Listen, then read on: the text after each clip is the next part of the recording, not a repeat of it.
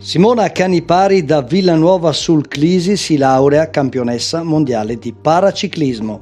Simona, ha 52 anni, è salita per la prima volta sulla handbike nel maggio del 2019 dopo un anno di ospedale in seguito all'incidente che l'ha obbligata alla sedia a rotelle. Già appassionata di ciclismo, percorreva circa 15.000 km l'anno nonostante gli impegni di lavoro e la famiglia. Due anni fa le prime esperienze con il paraciclismo, col progetto Sport Therapy della società bresciana Active Sport, poi lo stop per l'emergenza sanitaria, la ripresa e quindi successo tricolore ad aprile 2021 a Marina di Massa.